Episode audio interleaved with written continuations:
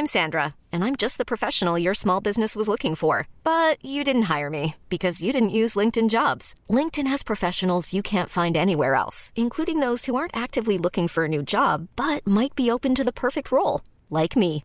In a given month, over seventy percent of LinkedIn users don't visit other leading job sites. So if you're not looking on LinkedIn, you'll miss out on great candidates like Sandra. Start hiring professionals like a professional. Post your free job on linkedin dot com slash achieve today. There's never been a faster or easier way to start your weight loss journey than with PlushCare.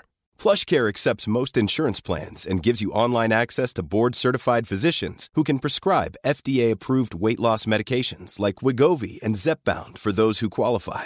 Take charge of your health and speak with a board-certified physician about a weight loss plan that's right for you. Get started today at plushcare.com slash weight loss. That's plushcare.com slash weight loss. plushcare.com slash weight loss. Ever catch yourself eating the same flavorless dinner three days in a row?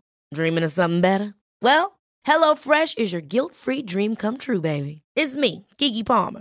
Let's wake up those taste buds with hot, juicy pecan-crusted chicken or garlic butter shrimp scampi. Mm. Hello Fresh.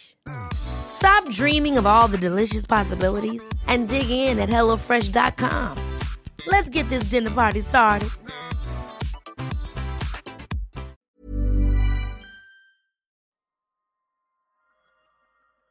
Welcome to the Market Watch podcast by Amplify Live, where you can access the latest market insights with me, Anthony Chung, the head of market analysis, and joined by our head of trading, Piers Curran, getting you up to speed on what mattered in markets this week.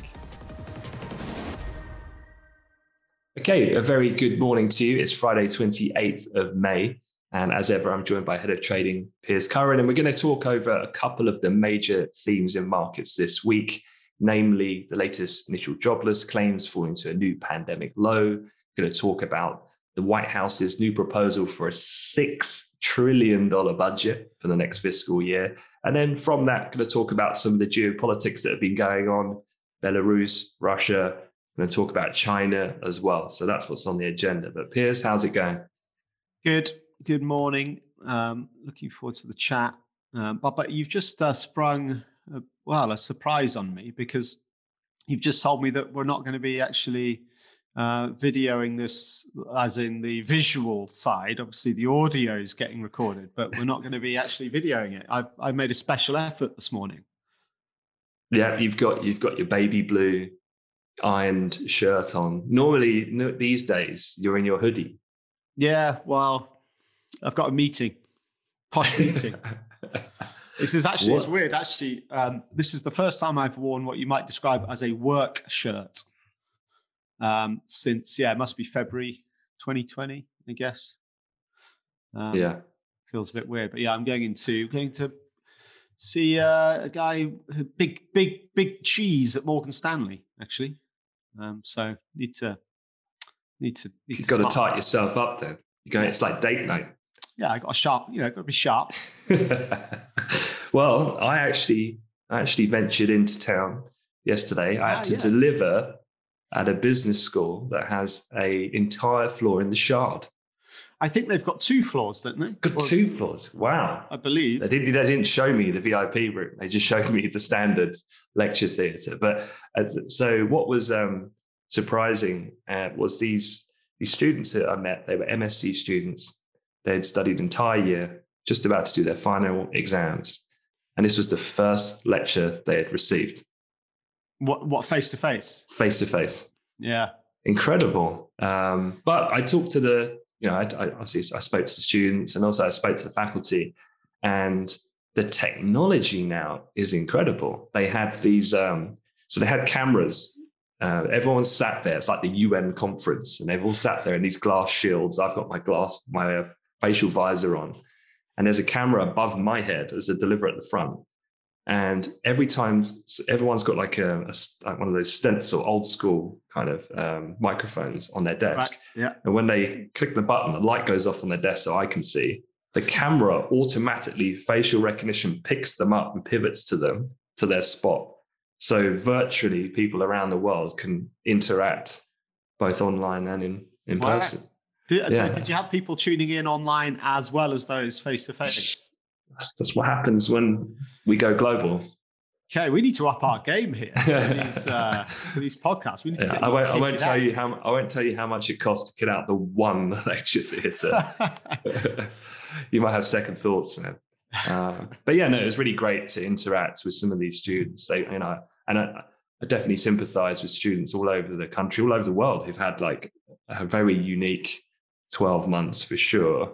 Yeah. Um, but I just wanted to kind of convey to them, look, you know, it never feels like obviously a good time to be coming into the workforce. I remember one of the guys I was talking to, he graduated in two thousand eight. I think when I graduated, that was just when nine eleven, the recession happened then as well. So, yeah, I mean, you've got to think though in a pandemic time, right, that there's new opportunity, new innovation. You know, the greatest thing that humanity has is our ability to adapt, right? Absolutely.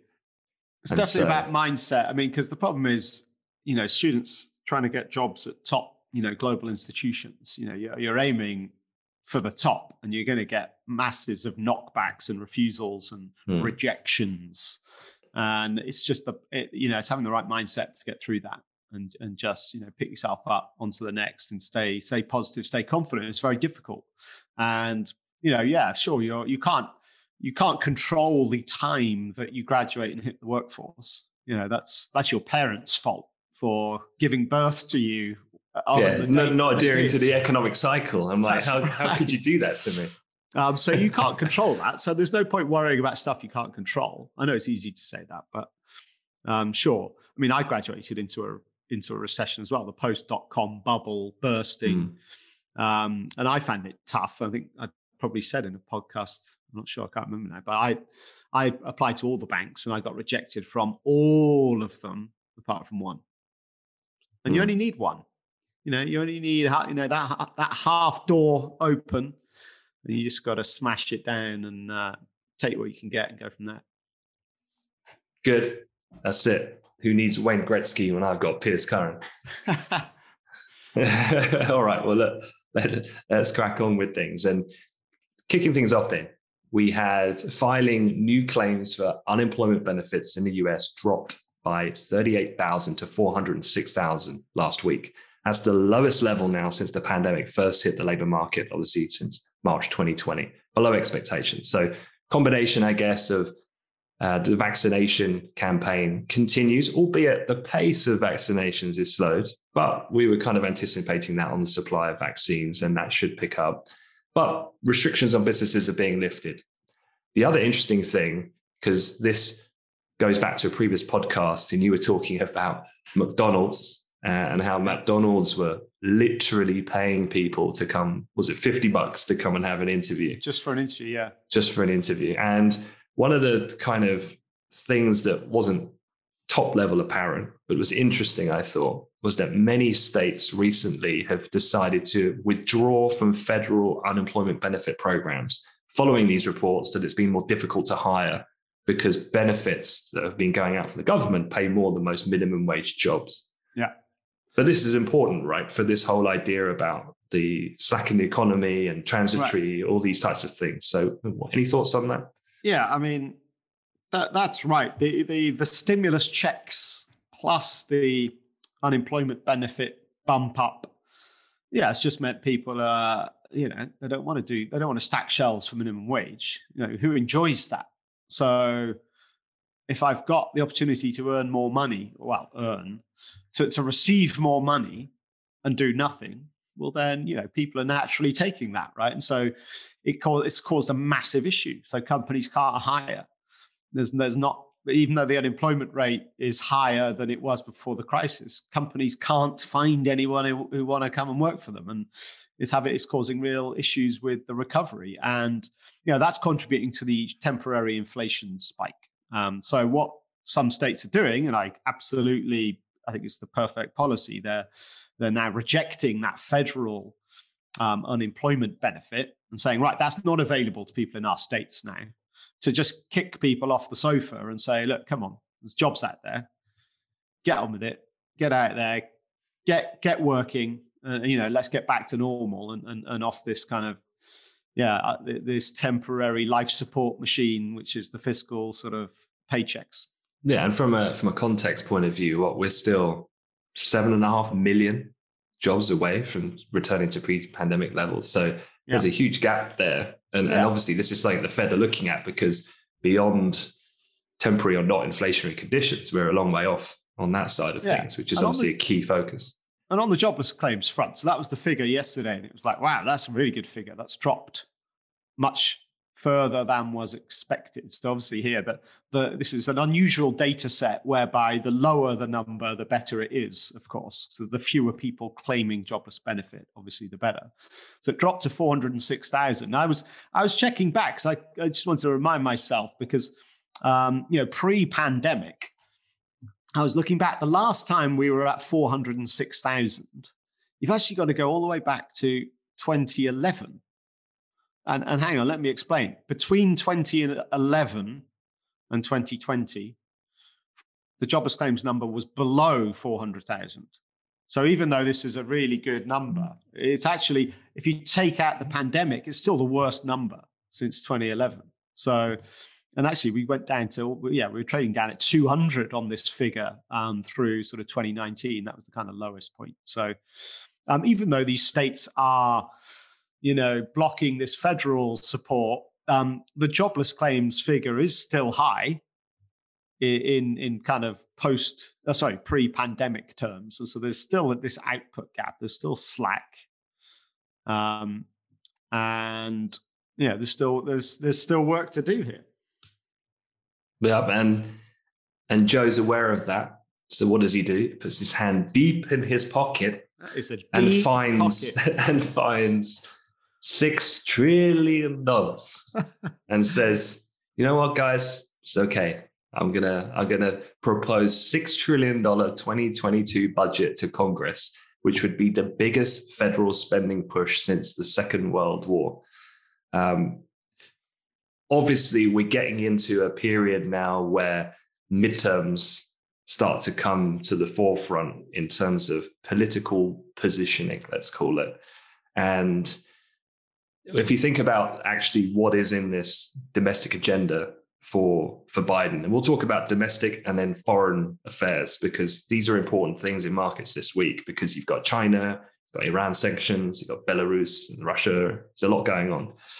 But with Biden combating climate crisis, investments in social services, reduce poverty, expand housing, this sounds like a like a kind of a, a ticket for success in order for performing at the midterms. And to give people a bit of context with that, because um, I, was, I was saying to you earlier, um, I don't think people even remember in twenty ten when Obama first became president and he had his first midterms. It was the worst Democratic midterm election defeat in seventy years. And Biden's name was on that ticket as part of the team as well. So And Biden's, what, one hundred five years old. So he he's lived through a couple of these. He knows the deal. He needs to strike big, hard and fast. And that's that's only accentuated in my mind by a pandemic, because there's a lot of people suffering. You know, just like you said, there's a massive gap here. There's a lot of people still, you know, facing incredible difficulties. So now's the time to overpromise. And we know what they promise and what gets fulfilled is completely different. I mean, I can imagine there were Democratic officials yesterday when they heard that figure going, oh, what? In his own party, never mind opposition.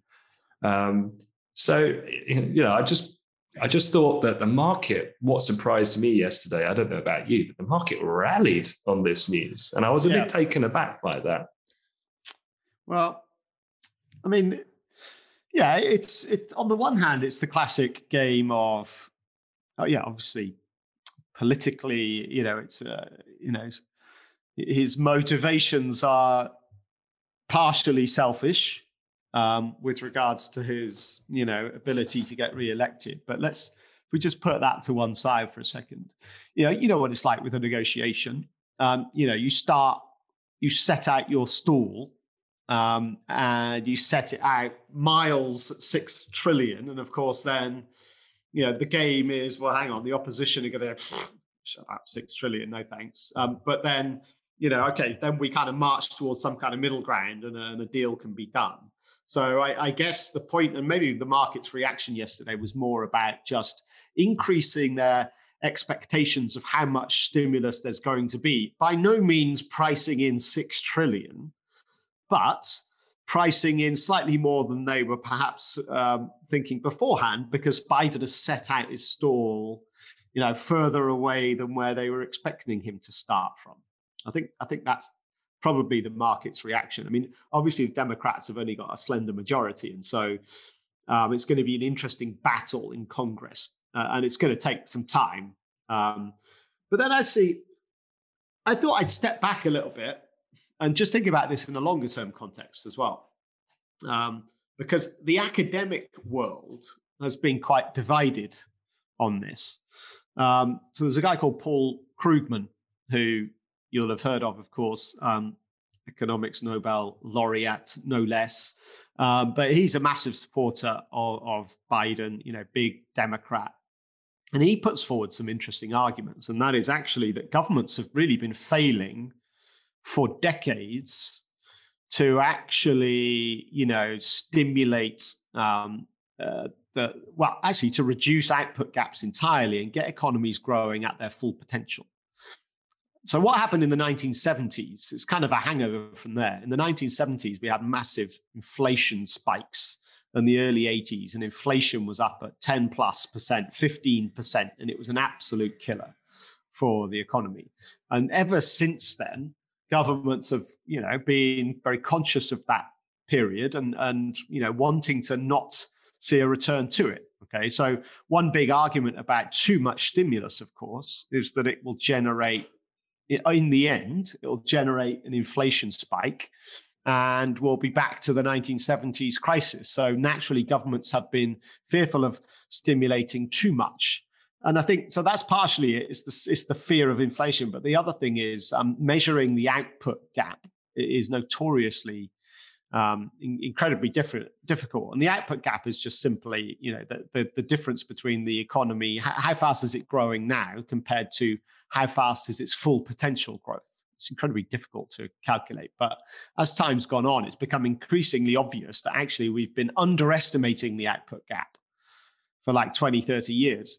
So governments have been, their fiscal stimulus strategy has been dogged by a fear to the return to hyperinflation, or not quite hyper, high inflation, and a, a thought that the output gap's actually not that big anyway.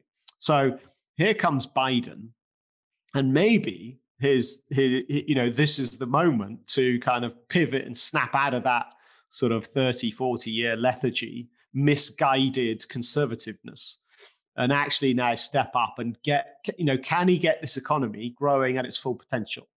Uh, this is Krugman's argument. And, and you know, it's interesting. I, this is probably... Uh, it depends how much he gets through, but it will probably be the biggest experiment of, maybe the biggest economic experiment of our generation.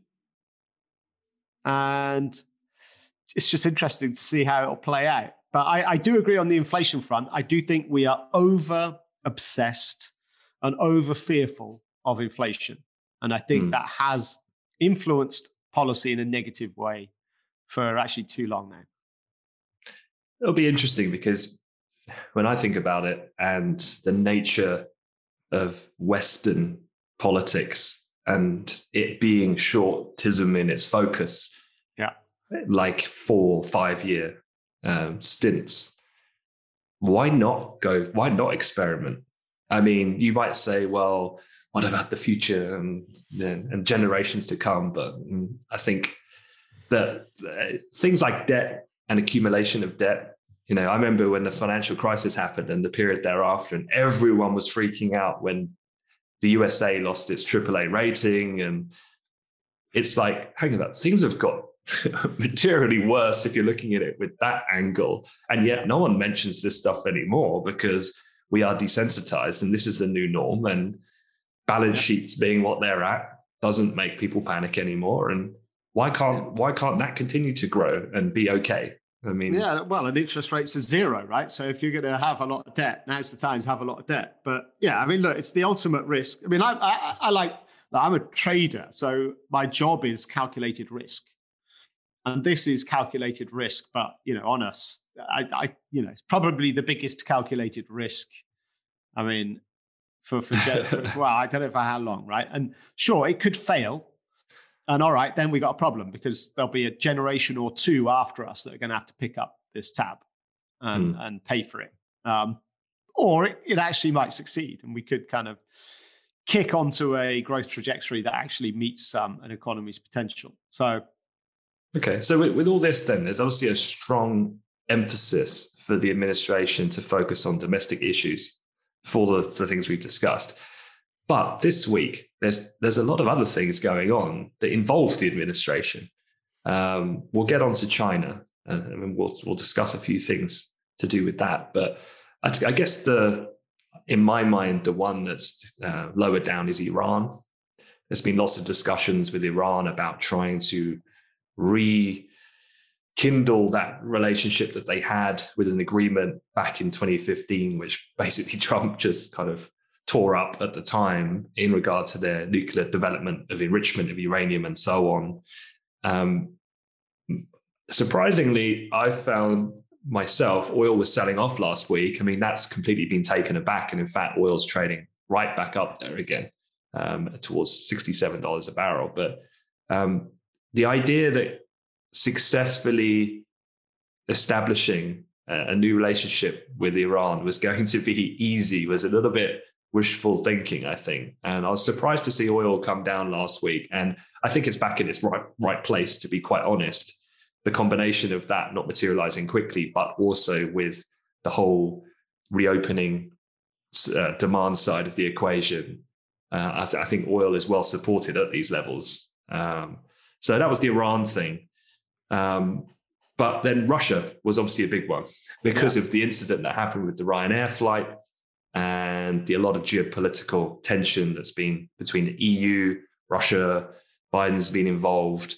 And so just wanted to, to briefly talk about that, because I guess from a trading perspective, you see all these headlines, and that's very mainstream media because it's like, what, there's Russian secret agents on a plane and they grab this guy and they down a plane. The Ryanair guy starts coming out saying all sorts. Um, you know, it's tantamount to like terrorist activity and all these sorts of things. Um, but is it important for markets? I mean, well, that's, that's I guess, the question. In terms of yeah. trade, I guess there's a difference between trading or geopolitically important that could have yeah. repercussion more long-term.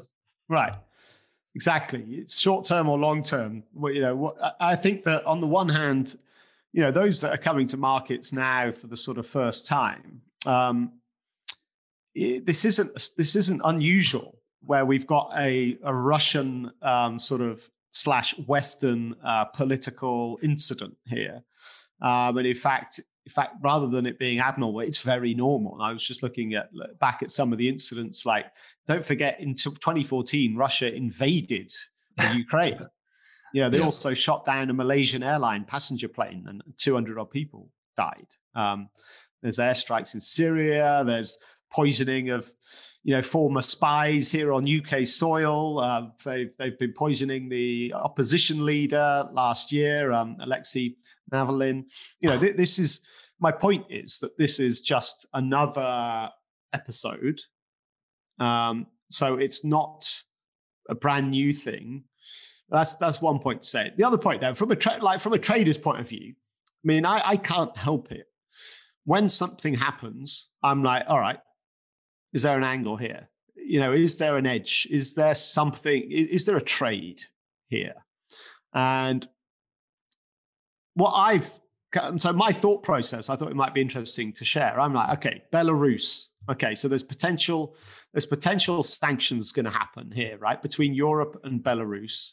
And we'll talk about the pipeline, the oil pipeline in a minute, but just to talk about Belarus specifically. So what, what people may not know is Belarus is a massive um, producer of something called potash, which is a, a key component of um, fertilizers.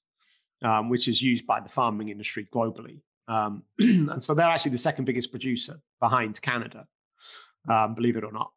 Um, and so if there's sanctions against Belarus, well, then obviously the potash industry would probably be the the most effective target for the West. That's because the Belarusian government is incredibly rely, re, um, reliant on revenues coming from their state-owned um, potash producer.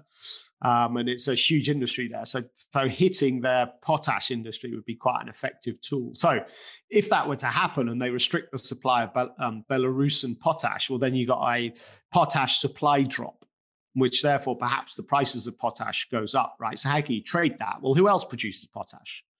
Well, actually, Canada's the number one.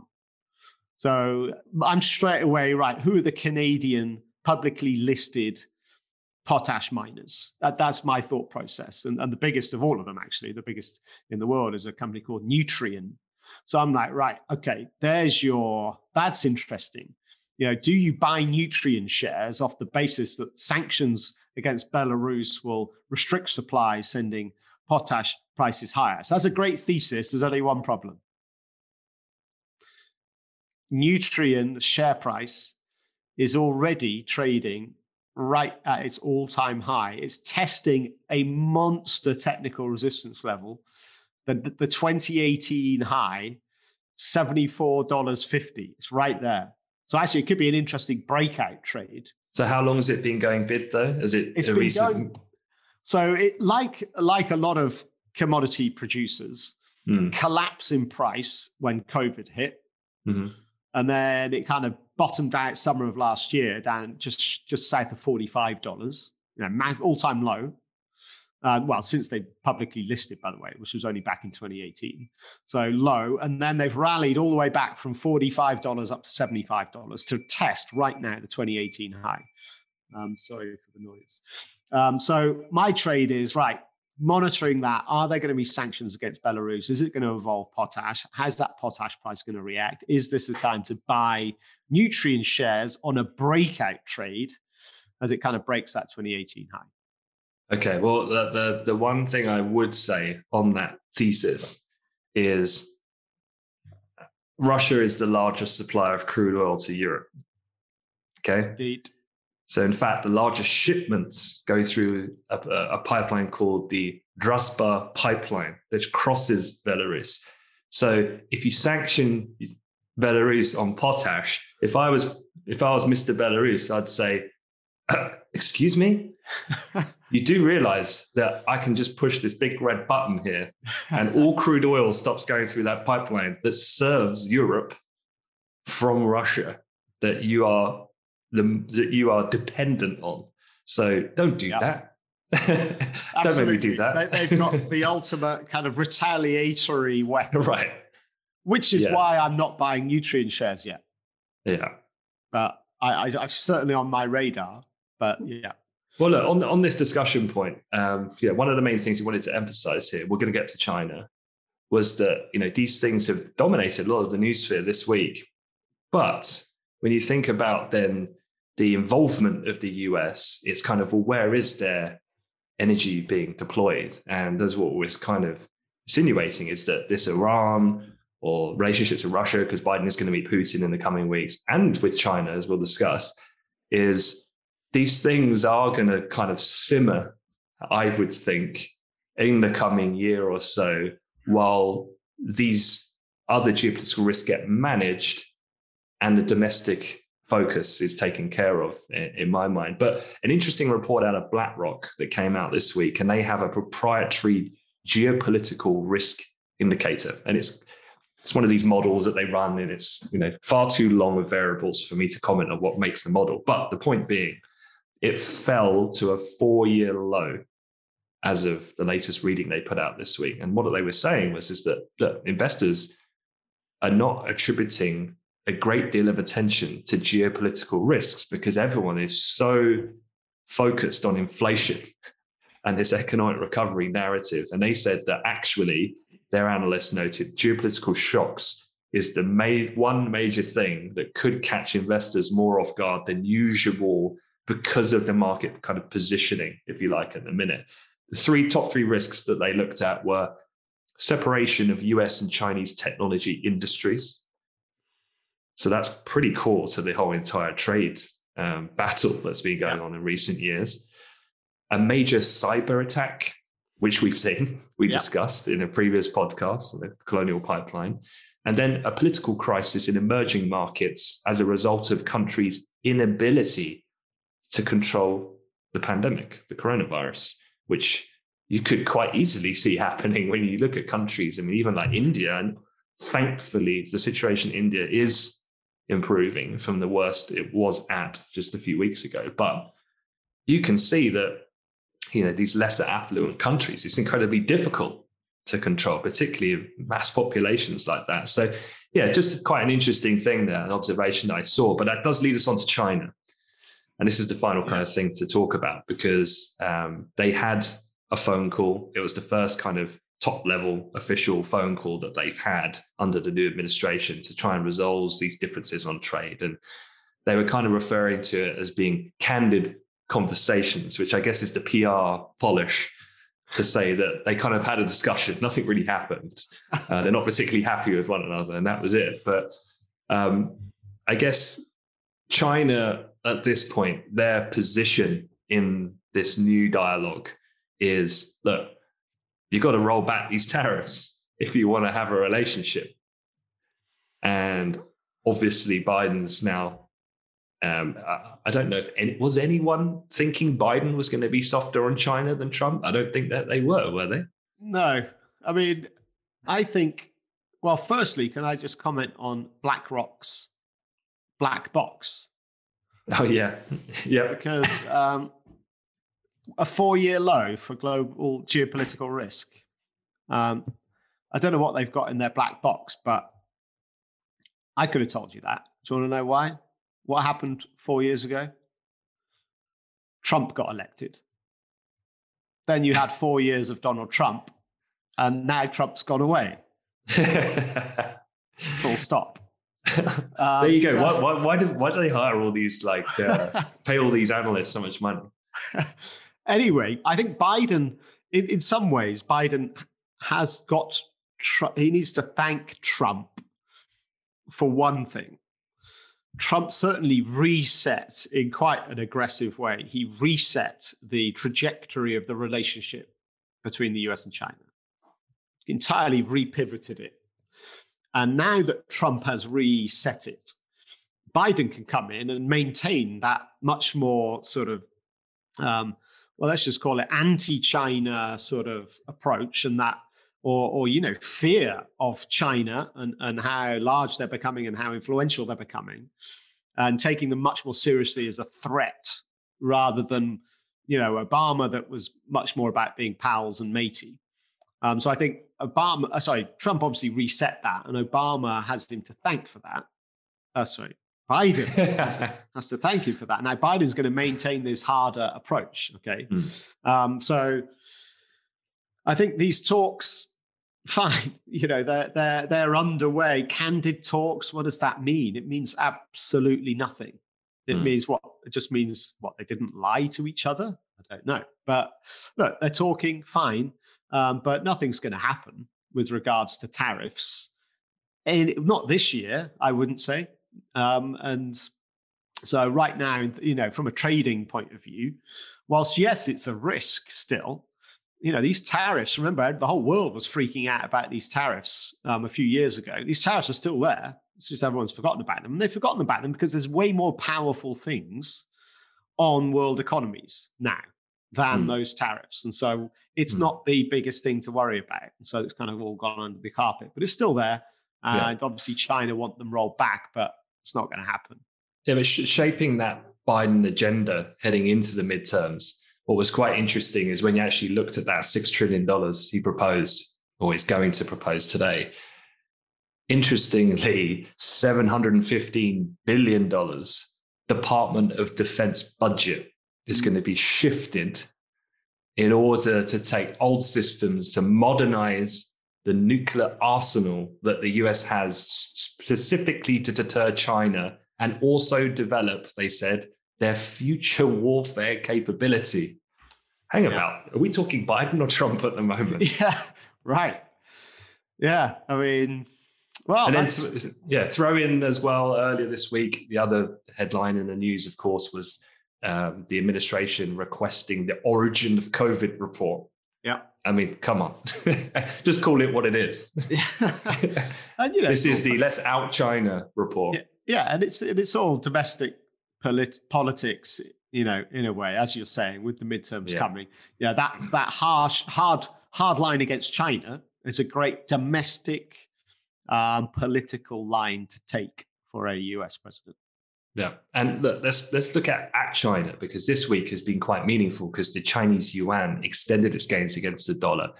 It's going to head for its best weekly performance since November at the moment. But when the Chinese currency starts to strengthen, as it has done, and starts hitting multi-year highs, traders get very um, aware of commentary coming out of the state of China and the P B O C about what are they going to do about this. So why is the strength of the currency such a thing for the for the Chinese government? Yeah, well, that's that's just all about the fact that China's economy is geared up for um, manufacturing and exporting. You know, it's like a classic, well, it's not an emerging economy anymore, but it's a, it's a developing economy. But of course, it's all about exporting to the the the the developed economies of the world. Okay, now if you're selling goods, if you're an exporter, then the, the the cheaper your currency is compared to the countries where you're sending these goods, the cheaper your currency is, the better, because the price of goods for those customers in other markets are, are cheaper. Okay, if your currency appreciates and it appreciates and it appreciates, then the goods become more expensive for your international customers. Um, also for companies, let's say global companies that use China as their manufacturing base, you know, the cost of manufacturing for that global enterprise increases if the yuan appreciates in value. So again, that means these big companies perhaps might start looking elsewhere other than China um, to kind of, you know, have their manufacturing base. So a, a an expensive currency for China is bad. A cheap currency for China is good. But then you flip the argument entirely on the other side. You know, Trump was calling China a currency manipulator for the entire time he was in office. And that was all about, you're, if you're on the opposite side of that equation, you know, China, China manipulating their currency and making it cheaper gives China an economic advantage. And, and there's an economic disadvantage on the opposite side of that equation, which is the U S. So the classic story of U S jobs being lost to China. Go to Detroit. It's in a, it's been in a depression for like thirty years. Okay, and it's China's fault because all the manufacturing jobs have gone over there. Okay, so it's all it's all part of this bigger argument. So, um, so that's the history behind it. So yeah, the yuan has been strengthening, um, you know, for the last well twelve months actually. But it's accelerated a little bit this week. And there's a big um, sort of, uh, I'd say, level, which is around about six point two seven, which was the um, the low in, in at the start of March twenty eighteen that people are eyeing up. Um, but I, what I would say is this, this yuan strength, it's not yuan strength. It's dollar weakness. The dollar's been weakening against all currencies. And so actually...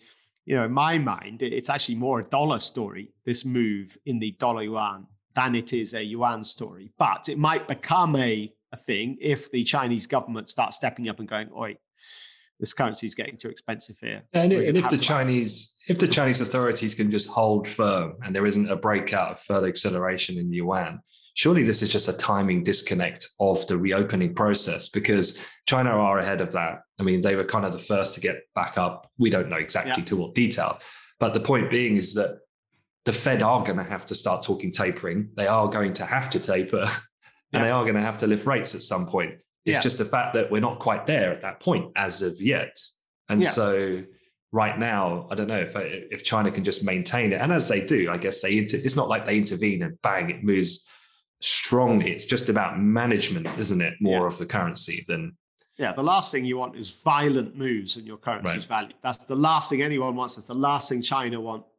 So stable currencies. This is why Bitcoin's not a currency, by the way. But anyway, that's for a different... Okay, on that, on that point then, let's talk let's talk the yuan. Ah, yes. The... the um, yeah, in my best Jamaican accent there. So um, the electronic yuan, uh, a digital currency powered by blockchain technology, feels like I'm doing an advert for it. But um, a bit of background then. The E U A N is, is, works through a two-tier system. And through that system, the People's Bank of China will take, uh, will be in charge of distributing it to authorized commercial banks. And from there, banks will be tasked with spreading the currency to their own customers. The overall execution of the release of E U A N is to set closely or resemble the existing digital payment methods that are actually already in use. And I think that's where China is quite different from here in the U K for sure, and in the U S, where we kind of are, we're almost victim to legacy systems. Yeah. Yeah. And it's very hard to steer the Titanic yeah. away from an iceberg when you've just gone through this very established banking system of hundreds of years, whereas China don't have that. And China have really embraced financial services in new technology, and that's predominantly been things like WeChat and WeChat Pay, Alipay.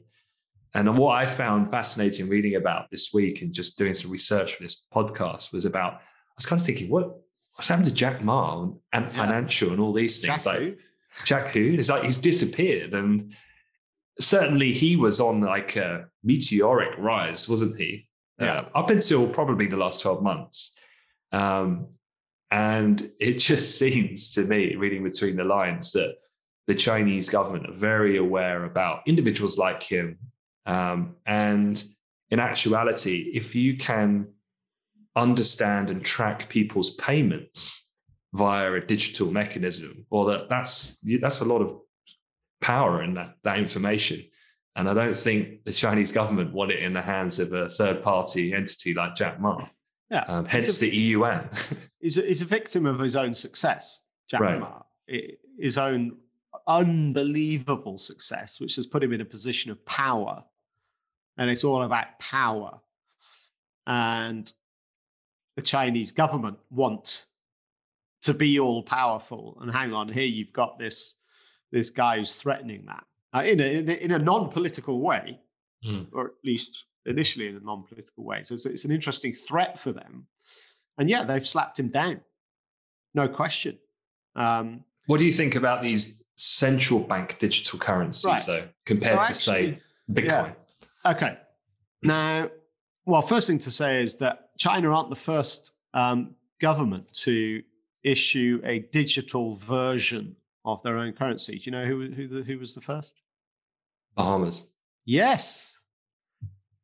That's the first time you got one of my questions right, I think, in, in eighteen podcasts. No, I did shot. know that your man crush was Paul Gascoigne as well. um, okay, yeah, the Bahamas, right? But look, this is the first big economy, okay, to kind of go down this path. And so on the one hand, you're thinking, well, hang on, most of China pay for stuff electronically anyway. So kind of what's the difference here? And okay, this is a digital currency, but it's the re- the reason why it's not like a, a crypto is because, of course, it, it's the whole point of cryptocurrencies is that they're not controlled by a, a central government, right? It's, hang about, they are. They're controlled by Elon Musk. So this is a... Did uh, yeah, a, a central government-controlled digital currency. So it's like, uh, okay, what's what's the difference then? And I don't, I don't think there is much. I, I, so I, I, here's the thing: I think actually the government, uh, I think this is this is a currency that's going to have a place in their system, but it's not going to have a big place in their day-to-day economic system anytime soon. Um, I think it's a play that just further kind of gives Jack Ma a slap on the wrist. But the problem they have with dig- the problem governments will have with digital currencies is what the last thing they want is savers to switch out of bank deposits en masse, switch out of my bank deposits into this digital new digital currency. The problem with that is your banking system would collapse. The banks need these bank deposits to be able to operate, and um, without a banking system operate, you know, an operational banking system, go and have a look at what happened in two thousand eight when the banking system stopped working. We had a global crisis. So the, and it goes back, it's, it's all about legacy. So at the moment, the banking system requires deposits, bank deposits to operate. These digital currencies would replace those bank deposits, which is why they can't be replaced in any big way. I mean, some of the predictions are saying that it might it might go up maybe five percent of the monetary, uh, the money in the system might end up being this new electronic yuan, um, no more than that. And anyway, mm. they've done some studies, right? And they've been giving people, some experiments, I should say, and they've been giving people free uh, e-yuans to see what they do with them. And great, they're going, okay, this is all novel. All right, I'll, I'll buy something with this. Great. And then the feedback afterwards was, okay, well, yeah, that was interesting, but I'll just go back to Alipay, please, because it's just way more convenient for me. And, and you know, it's tied into commercial and social messaging networks, and it's just way more convenient for people to mm. operate um, their day-to-day consumption via an Alipay than it is to have to go via this, hang on, what is this government digital thing? Nah, not sure. So, so you're not a buyer of Alibaba and Tencent shares anytime soon then? Uh, no, I think they've become, that, that story's played out. Hmm. And I think the go- the government now it firmly, firmly, it's not only on their radar, they're now acting to curb their influence. Yeah. Yeah. Yeah. They've been handing out some sizable fines for anti-competitive practices for, for sure. But look, let's wrap it up there. Um, wish you luck on your um, your date in the city. Yeah. Thanks very much. and, uh, If you've made it to the end of the podcast, thank you very much as ever for listening. Um, would hugely appreciate it if you're listening on a platform like Apple Podcasts. If you could rate and review, leave a comment, uh, get in touch with us if you want us to cover yeah. something specifically. Just email info at amplify trading dot com and we'd be yeah. happy to uh, take on board your feedback. But enjoy the long weekend. Yes, absolutely. And you. All right. Cheers, take man. care. See you.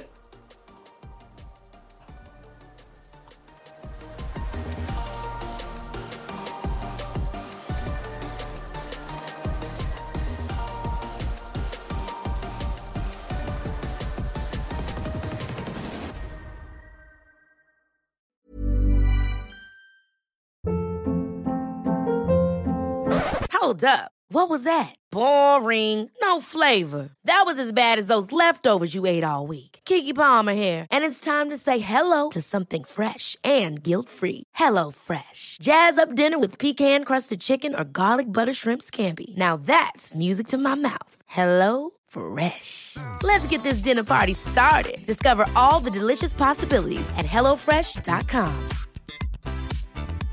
How would you like to look five years younger? In a clinical study, people that had volume added with Juvederm Voluma X C in the cheeks perceived themselves as looking five years younger at six months after treatment. Look younger, feel like you. Add volume for lift and contour in the cheeks with Juvederm Voluma X C. Reverse signs of aging by adding volume to smooth laugh lines with Juvederm Volure X C. For important safety information and to find a licensed specialist, visit juvederm dot com. That's J U V E D E R M dot com. Not for people with severe allergic reactions, allergies to lidocaine, or the proteins used in Juvederm. Common side effects include injection site redness, swelling, pain, tenderness, firmness, lumps, bumps, bruising, discoloration, or itching. There's a risk of unintentional injection into a blood vessel, which can cause vision abnormalities, blindness, stroke, temporary scabs, or scarring. Talk to a licensed specialist to find out if it's right for you.